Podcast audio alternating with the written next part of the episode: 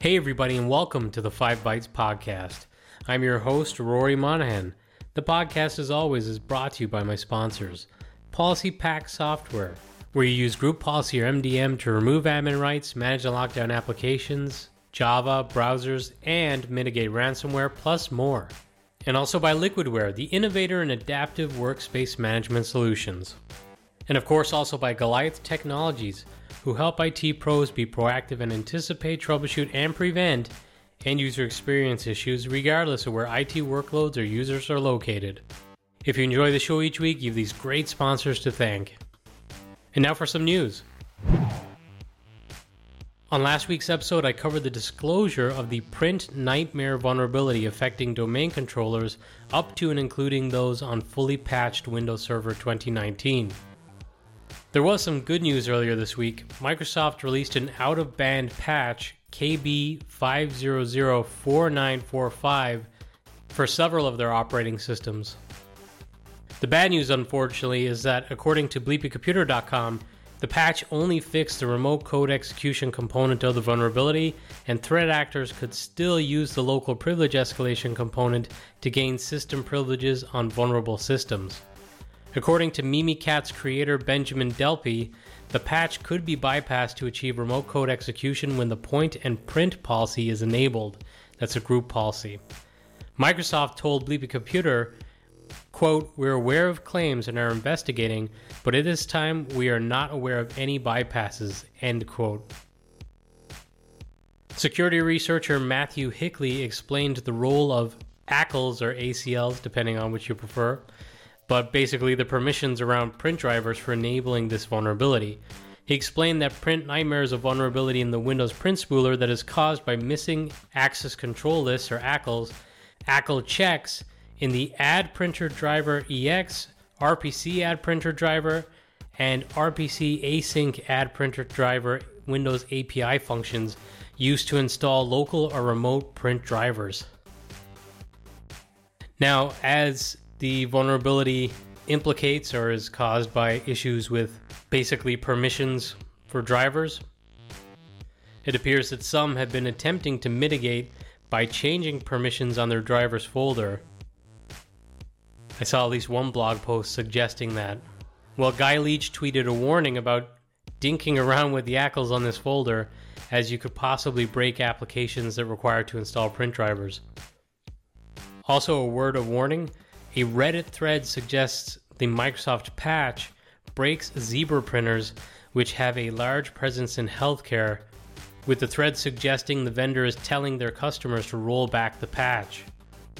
I know of at least one person, too. Shout out to Trentent Tye, who, after installing it on his Windows 10 21H1, I believe it was, uh, machine, he started getting blue screens of death. He shared that on his Twitter. He's a great person to follow on Twitter, so check out Trentent Tye, T R E N T E N T T Y E, all one word, and you'll find him on Twitter. To wrap a bow on this story, Hickey, the security researcher, told Bleeping Computer that he is still advising admins and users to disable the print spooler service to protect their Windows servers and workstations until a working patch is released. And in late breaking news, if this audio sounds different to the rest of the episode, it's because I recorded this after I'd already recorded the podcast and had to edit it in. But in late breaking news, Microsoft has released KB5004948, which is an emergency security update to address the Windows Print Spooler Print Nightmare vulnerability, and that's available for all editions of Windows 10 Windows Server 2012, Windows 8.1, Windows Server 2012 R2, Windows 7 SP1, and Windows Server 2008 R2 SP1, and Windows Server 2008 SP2. That also includes Windows Server 2016 and Windows Server 2019 too. So it seems like they've got all bases covered now. Just before the 4th of July weekend in the US, it was reported that there was another attack launched via supply chain, this time in Kaseya a software platform designed to help uh, manage IT services remotely. Affected machines received a ransom note asking for $44,999 to be unlocked. Jeez, round it up. A note published on Kaseya's website recommended to customers to shut off their VSA servers for now because one of the first things the attacker does is shut off administrative access to the VSA. In a later update, saying that it had been advised by its outside experts that customers who experienced ransomware and receive a communication from the attackers should not click on any links, they may be weaponized. According to a report from Bleeping Computer, the attack targeted six large MSPs and has encrypted data for as many as 200 companies, but that was early on. It has now been suggested that more than 1,000 companies may be impacted, and the gang claims they have hit more than a million endpoints. A Swedish grocery store called Co-op closed while dealing with the fallout. I believe they were closed since the weekend and only reopened on Thursday. Also, multiple schools in New Zealand were affected too. Kevin Beaumont shared that with these attacks, the REvil ransomware was arriving via a Kaseya update and using the platform's administrative privileges to infect systems. Once the managed service providers are infected, their systems then can attack the clients that they provide remote IT services for via network management, system updates, backups, and many other things. Robert Lemos wrote on darkreading.com that automation allowed a REvil affiliate to move from exploitation of vulnerable servers to installing ransomware on downstream companies faster than most defenders could react. Within seconds, compromised servers woke up and ran a command script that disabled a, var- a variety of security controls and sent malicious payloads to every system managed by those servers. From the first packets exploiting dozens of VSA servers to the deployment of ransomware on the endpoints of hundreds of thousands of MSP's customers, it took less than two hours. Kaseya said it has notified the FBI. The company said it has so far identified less than 40 customers that were impacted by the attack. And there have been suggestions that the reports have been overblown, which a lot of people are taking exception with. It has also been reported that Microsoft notified that IT service company Synnex's systems may have been exposed. The article by Robert also suggests that Kaseya was aware of security issues since April and had been working to get it addressed, but unfortunately the attack hit before they could plug that hole. Kevin Beaumont suggested a few days ago that at least one of the entities affected by this is government owned. So this is probably going to be another one of those major attacks and stories that goes on for a few weeks. Also, hack related, but not the same cyber gang attack or ransomware. BleepingComputer.com has reported that Morgan Stanley reported a data breach after vendor Accellion was hacked. They stated that no Morgan Stanley applications were compromised and that encrypted files that were in the possession of a third party vendor were taken from an Accellion FTA server and very unfortunately, a decryption key for those encrypted files was also taken. Morgan Stanley says the documents stolen during this incident contained stock plan participants' names, addresses, date of birth, social security numbers, and corporate company names. A spokesperson for Morgan Stanley said, quote, "The protection of client data is of the utmost importance and is something we take very seriously. We are in close contact with Guidehouse and are taking steps to mitigate potential risks to clients. End quote. So Morgan Stanley is obviously a pretty big fish. I would not like to be that third party vendor that they were relying on because it's a large company to upset and a large customer to potentially lose. ZDNet reported this week of a pretty serious vulnerability in Linux RPM, which is Linux's long standing package manager solution. It turns out that RPM can allow unsigned packages or packages signed with revoked keys to silently be patched or updated without a word of warning. It's obviously bad news if a package with revoked keys can just silently update itself in the in the background. The article suggests that RPM is quite old and was designed at a time when getting software working and out there was a higher priority than the security side of things. The article also suggests it could be months until there is a fix, which is really bad because RPM is very widely used. Citrix published an article about deploying Citrix Profile Manager as a separate install to those VDAs that you're using for remote PC. They say that you will be able to leverage Citrix Director and performance analytics metrics when you deploy Citrix Profile Management along with your VDA with certain parameters.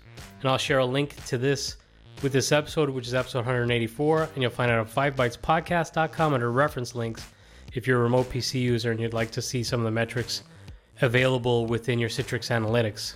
Now, this is a separate installer, but it can be extracted from the single session full VDA installer using a utility such as 7-zip. And if there's already a remote PC access deployment and no VDA upgrade is needed or planned, they say you could deploy the profile management components separately just on top of existing VDA installs. And just some quick hit stories to wrap up the news for this week. Citrix have released a browser redirection extension in beta for the Chrome browser. So that's pretty useful because obviously Chrome is one of the more widely used browsers, and browser redirection and allows you to offload some of the resource consumption, which is always a good thing. Microsoft shared a new feature with their RPA products that allows you to import a Power Platform connector from GitHub as a custom connector.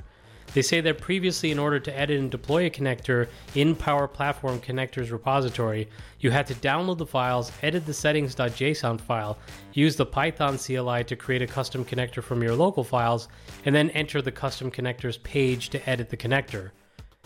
Which I'm tired just explaining that, so it sounds like it was a pain in the butt. Well, they say they're excited to announce that you no longer need to worry about downloading files.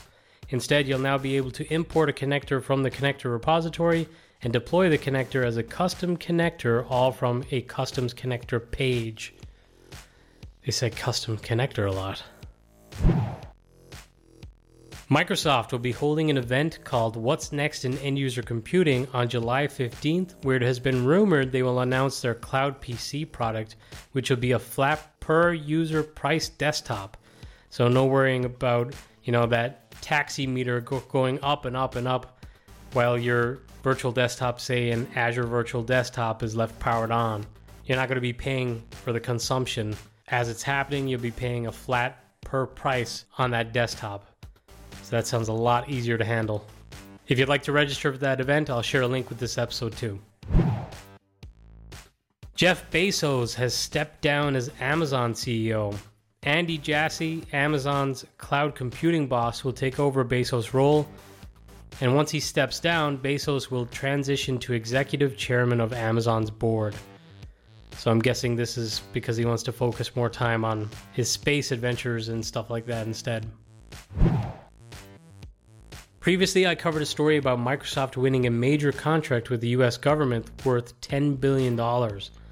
When I covered it, I went into details about their plans for using augmented reality in the HoloLens and different aspects of what the proposed project was going to be.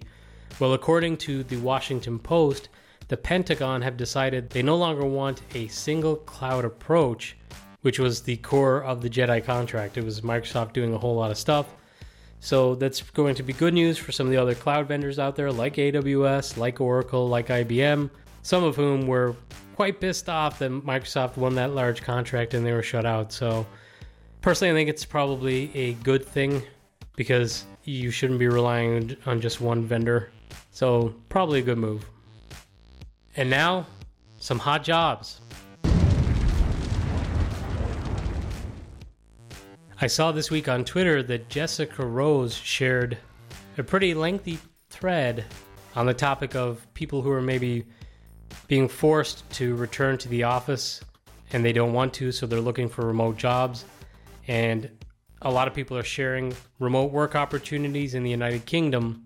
And she was asking if you're hiring for remote workers to please share as well. So it seems like a pretty good place to recruit remote workers, and also if you're looking for a remote job in the United Kingdom or at least that will pay you to work remote in the United Kingdom, this could be a good resource.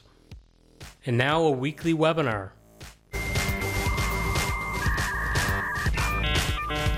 Sami Laiho presented a really great webinar with PolicyPak this week on the top 10 Windows security settings to block attackers. Unfortunately, by the time I uploaded this episode, the webinar had already gone live and taken place, but the recording is already available, so you can check that out, and I'll share a link to that with this episode as I do everything that I mention on each episode of the podcast. And now, this episode's scripts, tricks, and tips.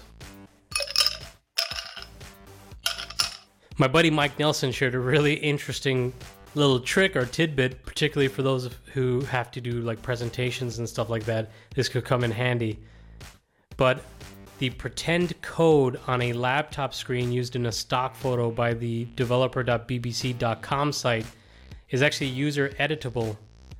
So you can actually go into it with the picture up, and it's like a stock picture of someone just at a laptop with a blank screen, and whatever you type comes up on the screen in small little text.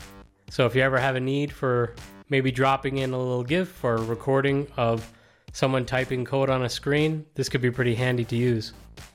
My buddy Trent, who I already mentioned once in this podcast, had tweeted this week asking anyone running a post 1912 LTSR version of Citrix or CR version of Citrix PVS whether or not they're having any problems because he's noticed that his maximum uptime now is around four to five days before things lock up.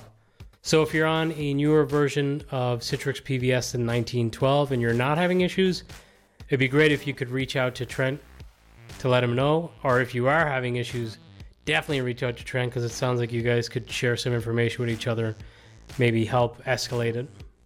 The awesome Sarah Lean shared some tips for using Azure Static Web Apps which I think I covered a previous tip from Ryan and Yeto on moving to GitHub Pages in the past. I think this might be a little bit similar, but obviously it's not GitHub Pages, it's Azure Static Web Apps. But if you've got something that's kind of like a static page, a landing page, something like that, and you want to move it from your current hosting situation to an Azure Static Web App, then this would be a really great guide to use. And finally, James Rankin posted part 7, part 7 of his ultimate guide to Windows logon time optimizations. And the topic this time is near and dear to my heart it's active setup. I think I've been spending the better part of 10 years working with solutions and products to eliminate active setup from slowing down first time user logins. But like I said last week, if you haven't read any of the series yet, you should start with part one and read all the way up to part seven. It's really, really comprehensive and excellent stuff. Well, that's it for another episode of the podcast. Thank you all so much for listening.